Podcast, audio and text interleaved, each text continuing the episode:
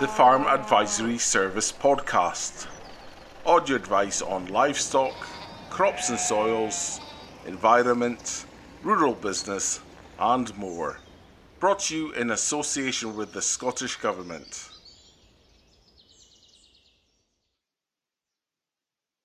Hello and welcome to this Farm Advisory Service podcast. My name's Alec Perry and this is Thrill of the Hill. In today's episode, I sit down with SAC sheep specialist Kirsten Williams and we discuss the hot topics of Brexit, biodiversity decline, and what sheep farmers can do to combat climate change. Hi Kirsten, thanks for, for sitting down and talking with us. No problem at all. Kirsten, can you give a bit of an introduction into the kind of work that you're involved in as a, a sheep specialist with SAC? Of course, yes. So um, the role is is really varied, to be honest. Um, it's, it's um, gets me usually when we're not in a pandemic to different corners of Scotland, um, various different farm visits. I do quite a lot of like enterprise analysis, so kind of going in, and seeing where businesses are technically and financially kind of setting a baseline and then trying to um, adjust them to, to make improvements. Various articles on technical stuff, marketing. Um, I do quite a lot of stuff with forage crops as well, and various different grazing systems to reduce winter costs. Um, rations, technical events. We pretty much do do a bit of everything. Um, but I, I, think the bit I love the most is actually getting out and about onto to different farms and seeing different systems. And you know, I, I've asked everybody who I've recorded with uh, previously how they feel the agricultural sector has, has dealt with the, the pandemic. What's your perception of how people are coping? Um, I think it is absolutely amazing, to be honest, how agriculture has been relatively unscathed. Um, when it first happened in March, there was a week where lamb price crashed and there was lambs getting turned away from the market. But it's it's phenomenal to be honest, just how well markets have coped. They've kept the throughput going. Um, lamb is a, a, a high at the minute. It has been all year. Um, I find it just just phenomenal how resilient farmers are and how well everybody's adapted to it. The downside of it is the the sort of isolation side, and I guess when pandemic came, it was lambing time, it was calving time. People are used to being isolated, but the likes of not having a Highland show, not having the shows and sales, um, it's it definitely has had a, an impact on people. And um, I guess now we're back back into lockdown. People are thinking now lambing and calving is coming again, and I just hope that there is some way that we can get a bit of normality again for for for people's mental um, health as much as anything that we can uh, see people again and be able to talk to each other again. Yeah, absolutely. Could not uh, could not agree more you mentioned impact there, Kirsten, and uh, it's really the the elephant in the room here um, is Brexit um, and the, the recent trade deal. Um, what are your feelings on, on the passing of the, the trade deal, um, Brexit, and how it's going to impact the, the sheep industry? There was a lot of speculation that, that sheep were going to be a particularly vulnerable industry. How much uh, or, or, to, to what degree do, do you agree with that? And, and have we kind of um, sheltered uh, ourselves from from the worst of it? Yeah, so um, the the deal obviously happened over Christmas time, and the document is very lengthy. And I will admit I haven't read the document as yet. I think there's a lot of holes in it. That there's a lot of grey matter that needs to be ironed out. Um, I think though it's massively positive for farming and especially that of the sheep sector we were looking at tariffs on our exported goods of about 50%. So a lamb could have been worth £80 on the 31st of December and then £40 on the 1st of January, which would have been a really hard pill to swallow. Um, and you think of it, there's there's 90% of UK exports land up in the EU, so it's it's a large volume of our stuff. So we've we've dodged a bullet, I would say, um, largely escaping that 50% tariff there has been problems reported of like obviously the paperwork when the deal was was ro- rode so close to the deadline the paperwork wasn't designed as such. So um, just getting people up to speed at ports and what the system is that has caused a bit of problem um, which i hope will will start to sort itself out. Um, interestingly for lamb though just now, our European customers are also suffering from lockdown restrictions, and um, the, the food catering shut. You know, like your your restaurants in France are shut at the moment, which means that we're not exporting as much. Um, so it's maybe making it a bit easier in the ports when there's not so much throughput going through. But when when and if we come out of lockdown and return to a bit of normality and the amount going through, it's going to be very interesting how the ports actually cope with this extra stuff. Um, I think as well, like it's it's it's it's working. We are currently adhering to all of the EU kind of specifications because we've been part of them. So we are adhering to all traceability rules, we're adhering to all animal health and welfare rules. But if anything does change for us at all, if any of our law changes, say we bring in um, GM sources, or if we change our trace- traceability, or something that all of a sudden makes us not comply with the EU, then it's going to be very interesting what happens to our current market access. It's, it's working just now, but if anything does change, is that going to continue working or is it going to um, make us have to adapt a little bit? Yeah, yeah. So so tenuous times ahead potentially. Yeah, it is. It's just it's it's one of these things. It's just watch this space. I think um, there's there's a lot of stuff happening within the markets as well. You know, you've got the likes of New Zealand and Australia. They suffered from a really really bad drought. Their stock numbers are down. They're keeping a lot of their hogs to rebuild their flocks rather than selling. So there's there's less of their product getting exported, but they're also putting product into China as well. Our um, currency uh, just now is weak against the euro, so our our exportable produce is actually quite cheap to go into the continent. Whereas when you've got Australia and New Zealand, they're putting a lot of stuff into China. China's still kind of in the recovery of African swine fever.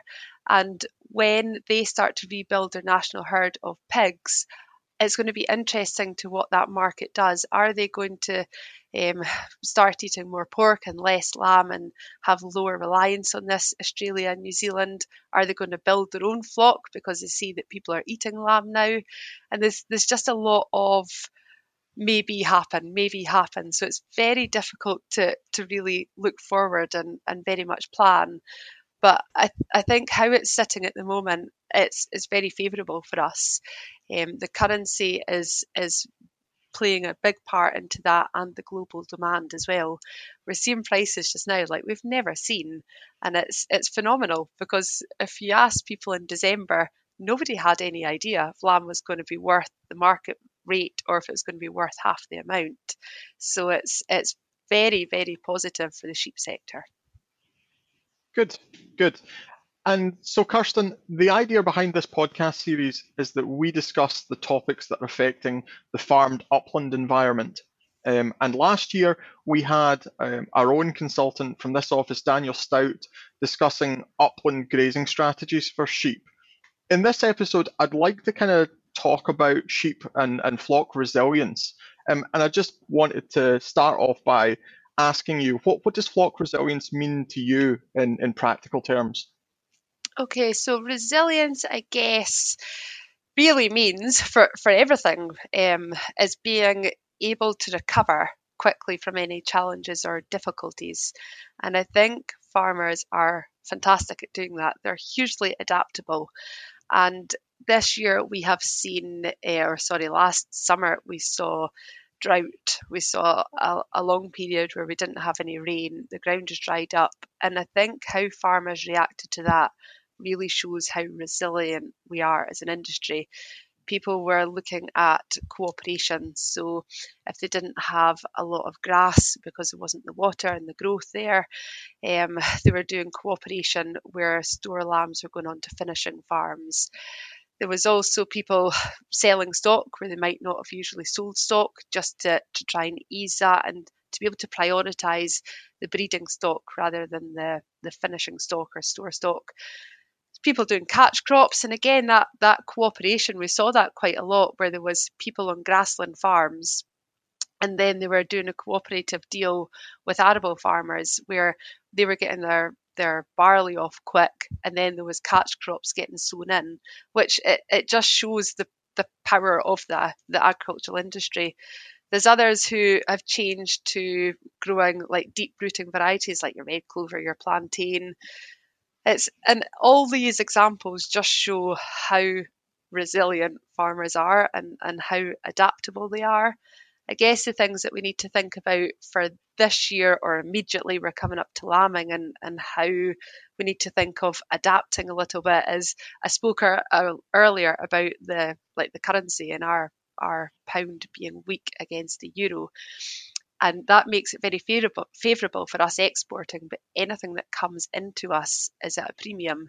So we've got fertilizer we've got soya um, that are actually at a very, very high price this year. And I guess it's how we retaliate to that. Can our margins um, actually carry that extra cost, or do we need to look at reducing the reliance on stuff like fertilizers, maybe by adapting more rotational grazing systems, um, reducing the, the soya onset again, maybe by looking at our grassland management, making better silage that's got higher protein in there. I think like the resilience, being able to to recover, and there's so much globally happening at the minute, isn't there? We've got a really unstable economy, we've got climate and environmental challenges coming towards us, and it's it's being able to to challenge that and make sure that the business doesn't go backwards. And yes, it's about being able to recover when something bad happens, but maybe we should actually be promoting that it's being able to advance your business when a when a challenge comes as well. And there's so many great stories and and ways that people have have done that. And like look at the markets, how they've operated through the pandemic. They have massively. They've seen there's a hurdle, and they've they've seen a way to work over it through the like like drop and go, moving more stuff to online trading, and it's it's just it is amazing. There's so many different kind of case studies you could use to show how resilient the agricultural industry is. Brilliant. Yeah, could not agree more. You mentioned um, climate change there, Kirsten. In in my mind, two of the big um, challenges for, for the agricultural sector this year will be climate change and, and biodiversity decline. What uh, what can, can sheep farmers do in particular with regards to, to these issues just to shore up their business and, and make sure that they are resilient? Yeah, I think there's actually really big opportunities for us as a sector with climate change and biodiversity. It is largely where policy looks to be going towards. So it is it's again it's one of these things coming that that we're going to have to adapt our businesses or advance our businesses to be able to um, to kind of go forward here and to make sure that we're achieving what what policy wants us to do. Um, there is so many ways, I guess, that, that we can we can adapt here, and there's stuff like managing grasslands is is something for all farms, be it hill farms, upland farms, or lowland farms. There's really big benefits to doing there. There's even as as small as adjustments as looking at your livestock and seeing how functional they are. Are they suited to your farm and to your environment? Um, looking at I, I spoke there about like soya being very expensive and looking at the opportunities of when you're managing your grasslands that you're actually making use of your homegrown protein so that you're making your, your silage better.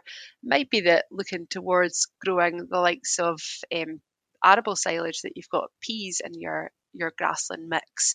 And it's it's all things thinking how how do you reduce the effect on your farm? So if you think of um, say like fossil fuels, how how much things that you use that use fossil fuels, I guess soya is, is a a big one there and just look into ways that you could maybe reduce that or look into what could substitute it instead.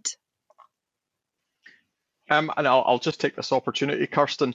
Um, you mentioned soya. Uh, so I will be involved this year in the delivery of an, an alternative proteins series that we will have ongoing uh, for, for all of 21, uh, 2021, but, but that will include a, a two-part webinar series on um, producing, growing alternative protein sources. Um, so so that, that that's something that we're, we're looking forward to doing with, with FAS this year. Excellent. At, at the same time, Kirsten, de- devil's advocate here, I've, asked you about climate change and, and biodiversity decline, and these are really important topics. Um, but I've also been encouraged by some of the voices within the industry arguing that we can't compromise productivity within the sheep sector. Um, can you just talk a little bit about why productivity is important? It might seem like an obvious point, but is there, there anything that you want to say on, on that issue? Yeah, I, I see productivity pretty much as a measure of efficiency. And I think the, the more efficient you are in what you do, you're reducing waste within the system, which is actually something that is, is really helps tackle climate change because when you've got waste, you've got extra cost, you've got extra resources that aren't needed. And there's so many ways that you can increase your productivity, increase your efficiency. It might be um, achieving better growth, better lambing percentages, weaning percentages, increasing your output per hectare of forage. There's there's so many ways you can task it. Um, I think there's there's a a nice little kind of uh, rule of thumb where comparing um, one lambs per if you have one lamb per year or two lambs per year per year, um, going from one to two actually reduces your energy requirement per kilo carcass by about 40%. And that that is quite a, a big figure, and it's just showing how how increasing that efficiency actually re- reduces cost and onset further on. So when you've got, I know we're we're kind of talking hill more so here, which isn't always possible with with um, your hill breeds, but that's just one example, and there's many examples like that. Even thinking of hill is thinking of of your maternal breeds, looking at the genetics, looking actually what they can do and how much they suit that system to be able to to go further, to be able to get the growth rates that you want, to be able to utilise the forage that you've got available. It's also, I think, fertilizers is is something that that is a big big challenge, um, and it's again it's trying to reduce that waste or increase that efficiency. So fertilizers are obviously a great way at getting your your grass going to make sure you've got grazing available for um, your your sheep at turnout at lambing time but they're always they're also something that I think we can get quite reliant on. And with just adjusting bits of grass management, at looking at the likes of rotational grazings, at looking at modern varieties of grass, at looking at the basics of soil science, the likes of having the pH right, all those things actually can help reduce that fertilizer use. So I think I think productivity is massively um, influential here. And um, interesting you saying that you're looking, people are saying um, we we can't compromise productivity. I absolutely agree with that because I think productivity is actually a big driver to helping this problem. And there's always historically been that argument that the more productive your your agricultural business becomes, the more ground, the the, the more potential there is to, to set aside for things like conservation and climate change concerns. Yeah. So, Kirsten, for those interested um, and for those who are listening today, um, you, you've touched on some of the things that you can do to, to tackle flock productivity if I'm a farmer, I'm listening today, and and I, I know that there's there, there are some issues with with flock performance. I can't really put my finger on what the issue is. What are those those top tips? What what are those things that you should be investigating um, in the first instance? Yeah, again, again, it's it's reducing waste. I think it's quite a nice way to to think about it. Is that um, to to improve, you have to find out where the waste is or or what's not operating. Um, and there's so many records that are kept that can be looked at that that can actually start to investigate where where things are going wrong. One thing that is is really high on Scottish farms, and it, it has been forever, is um, high mortality at lambing. And figures are between 15 and 20% mortality at lambing, which which is a huge loss in the system. And there's so many drivers that that can influence that. Number one is definitely nutrition, nutrition and condition score, and really looking at getting them right. A good a good six to eight weeks pre-lambing, understanding what the sheep needs or what it requires.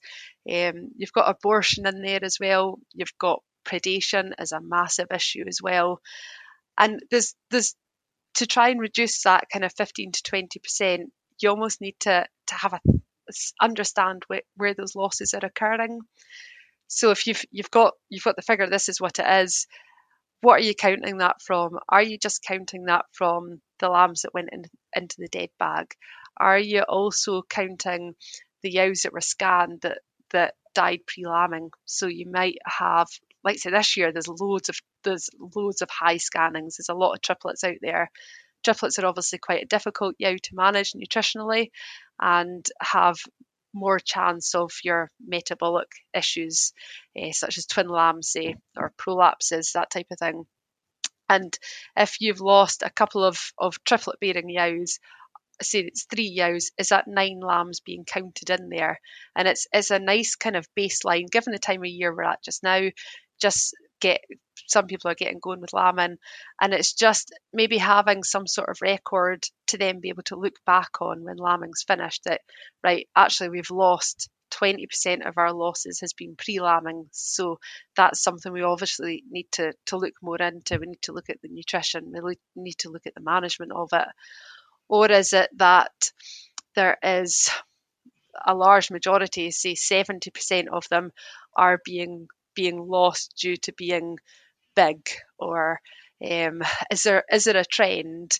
And it's quite often you can start lambing with great intentions i'm going to write down every, every death and it um, you can start to lose the will a bit and get down with it but it's a fantastic resource to then at the end of lambing sit down with the team and say right this is what has happened because it's very easy to forget the bad stuff um, so you can actually sit down. You've got a you've got a, a real record to kind of set your baseline and say, right, this is where we're at.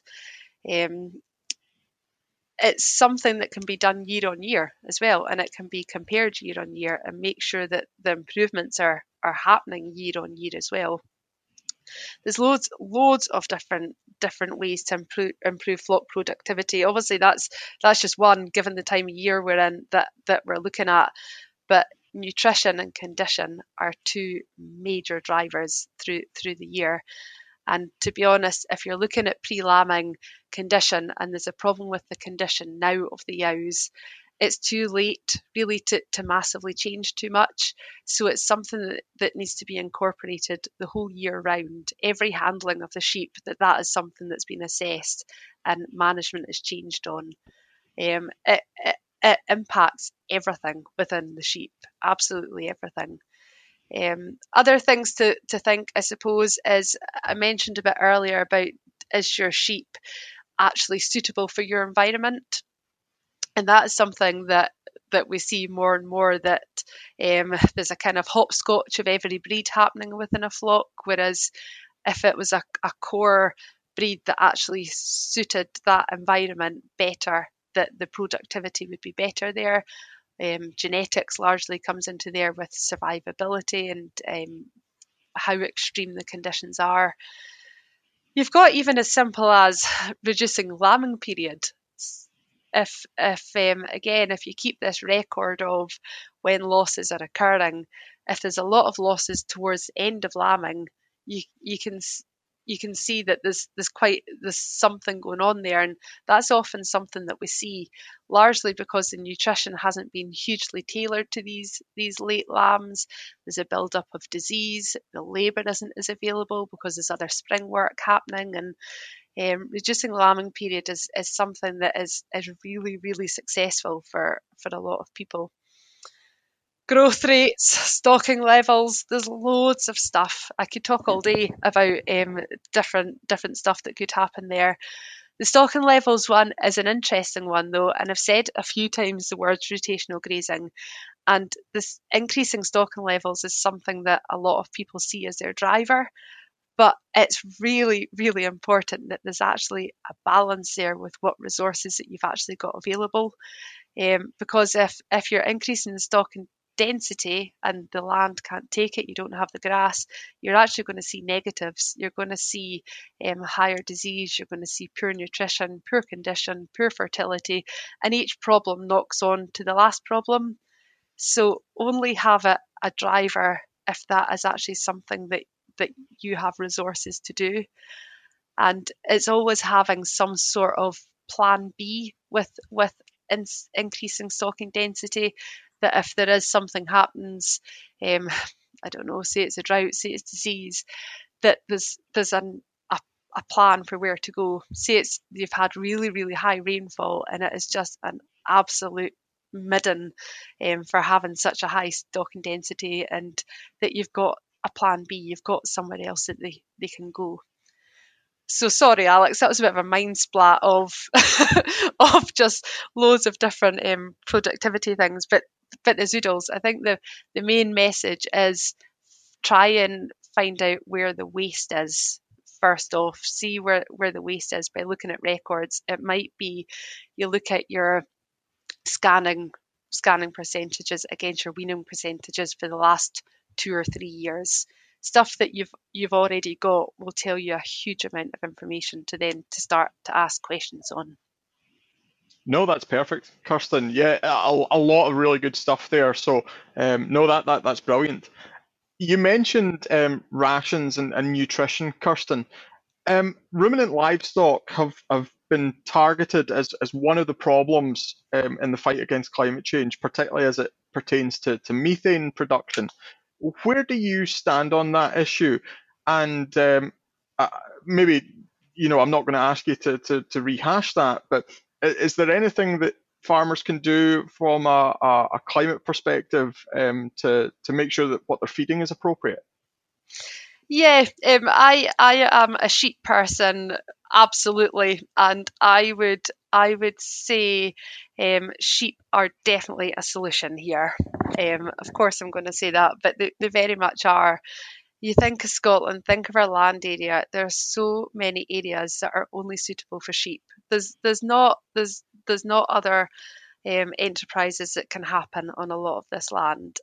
That sheep meat produced there is the most sustainable product that you'll find, um, and there's there's not there really is nothing else you can do with a lot of this land. So I th- think sheep are a major, major um, solution here, to be honest. They are um, aiding so much towards uh, rejuvenation of um, land, they're aiding to um, birds, mammals, insects. They're aiding the biodiversity. They're rejuvenating soils um, for following arable crops. They play a massive, massive part here. Um, the the fossil fuels is obviously a, a big issue, and it's it's looking at ways possibly to reduce requirements or make make the requirements of those as minimal as possible. So maybe just using soya again, since since we've gone there already, is like what other protein sources are there available that that uh, don't don't have that same fossil fuel requirement as the likes of soya would, and so I think sheep aren't necessarily a problem, but I think there's ways that sheep farmers could think differently to try and reduce the problems through various inputs. Good, good. And um, kind of following on from that, Kirsten, cattle have been acknowledged um, as being beneficial um, to, to the farmed upland environment. Um, I suspect that you probably feel um, exactly the same about sheep. How do we put across that message um, that, that there is a benefit from, from sheep grazing on the uplands? Yeah, I'm, I'm actually a really big fan of mixed grazing systems. Um, sheep and cattle grazing um, in harmony and low intensity, I think offers really, really good benefits. They both have um, different eating habits. So your sheep are really selective, and cattle not so selective. And even if you've if you've got a bit of grass, there is sheep will obviously eat um, a different proportion of what cattle will, or leave more behind than what cattle will. So I think there's there's a really nice harmony in the mixed grazing systems. Um, I think it it really means that that no species is actually be, being grazed too hard, um, just due to their kind of different eating habits. And I think it, I said it before, but I think livestock are absolutely essential for biodiversity, for this rejuvenation, for aiding birds, mammals, insects, and it, it's it all kind of goes within the ecosystem, I guess. But I I think a, a mixed grazing system is is probably where I find the biggest benefit. No, couldn't agree more, Kirsten. No, that's a, that's a good point. Uh, Kirsten, we're, we're, we're just on the on the wind down for the for the podcast now, but I did want to, to get your opinion on this. 2020 was was the year of the, the sustainable agriculture capital grant for, for many. And um, how do you feel the, the sheep sector is going to, to benefit from from the, the grant. And did you see a, an awful lot of uptake in, in your particular region in, in the northeast? Yes, I actually got um, sight of some stats that showed actually which um, which options were up taken the most. And number one, top of the list for number applied for was cameras. So that would be both for sheep and cattle systems. Um, I don't know what the actual split is, how many were for sheep, how many for cattle, but um, cameras, I think, aid hugely an alarming shed when we're speaking about productivity, efficiency, reducing waste. Um, having when you're an indoor lambing system, having the ability to let the sheep get on with their normal behaviour, not have people in the shed all the time, be able to stand back and watch them, make viewing them in the middle of the night a bit easier on um, making sure you get some sleep and making sure you've got labour, I think is is a huge, huge benefit. I, I've got lambing cameras at home.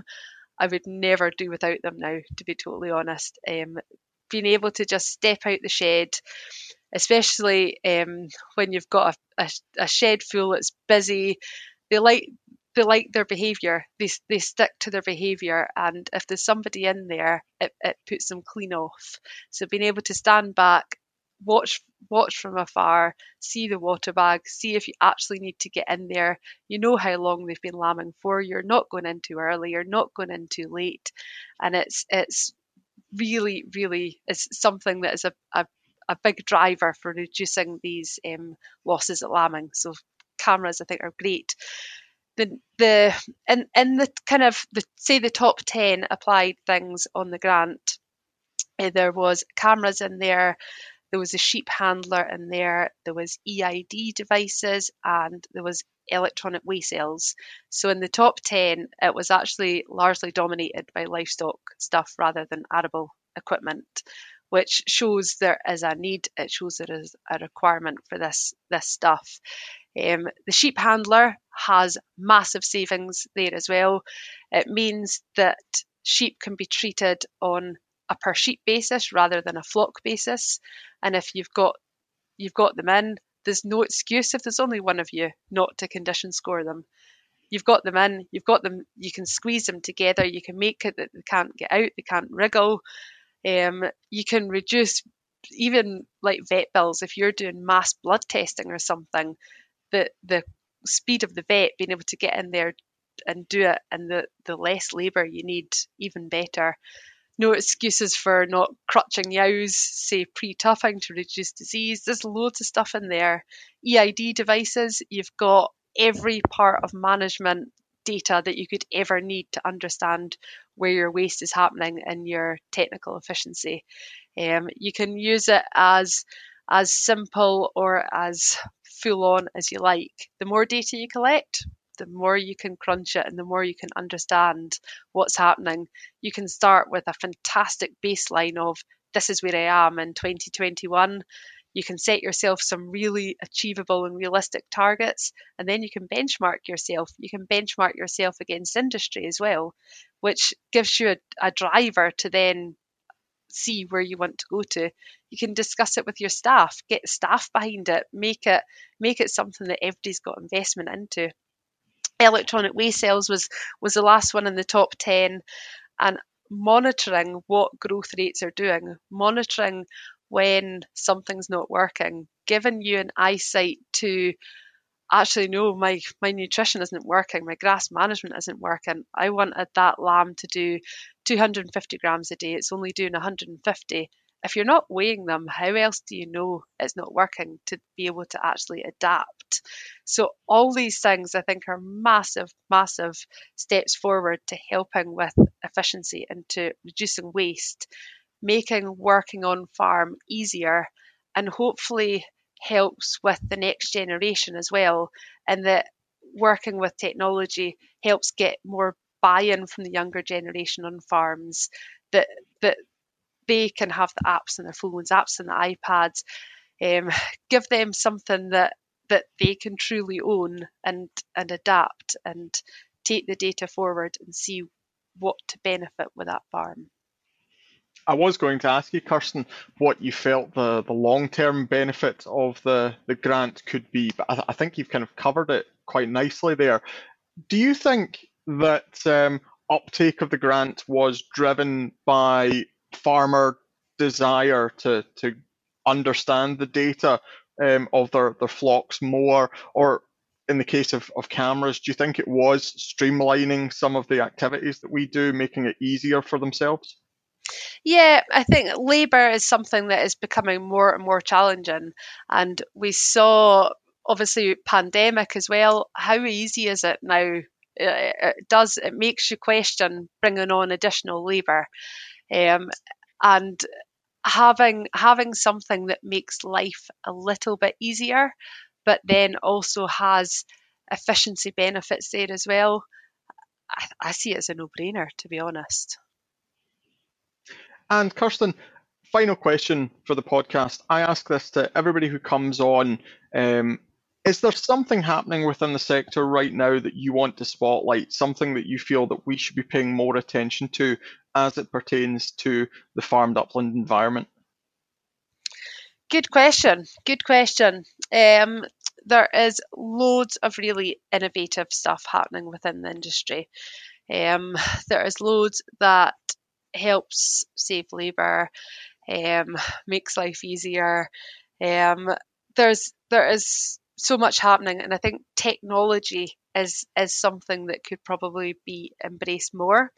Um, technology works for every type of farm, be it upland, hill, lowland. Understanding what is happening on a per animal basis rather than a um, flock basis. Look at our intensive industries, look at say our, our pigs, every every animal is is weighed daily as they go into their feed. They're absolutely treated as a per animal. Look at the dairy industry, they're treated as a per animal. Sheep are always just treated as a flock of sheep. So to be able to actually get data per animal, see who isn't being productive and who is being productive, to then be able to make decisions for the future, decisions for what replacements to keep, um, what genetics are needed to, to be brought into the farm, I think is is something that largely hasn't been hugely adopted so far in the sheep industry, um, but something that I, I think there's so much so much potential for. Um, there's loads of nice ways people are reducing labour um, at lambing. You know, just simple things like um, in sheds rather than having water buckets in every pen that they've adapted like a pipe system at, at the back so that it's always fresh water it's always clean and there's there's not that time in in refilling buckets um, continuously and I think thinking globally what's happening just now with with the um, currency exchange and being able to secure things from other countries, I think we really need to look at reducing our reliance on soya I think it's something that that there is there is more options of other protein sources. There is more that we can we can grow on farm. There's more we can source within Scotland, and I think that is is something that as an industry we we possibly need to look more at. And great to hear that you've got a project coming up on it. So I think that is very very topical at the moment. Brilliant. Well, um, thanks, Kirsten, for, for joining us. Um, I'd just like to say on, on behalf of the, the Farm Advisory Service, um, it's been, been good to, to sit down with you um, and uh, we'll hopefully catch up soon. Super. Thank you, Alex. Thank you for listening to this episode of Thrill of the Hill, part of the Farm Advisory Service podcast. If you have any questions regarding flock resilience or anything else that you've heard here today, you can contact us at 0300 323 0161 or you can email the helpline at advice at.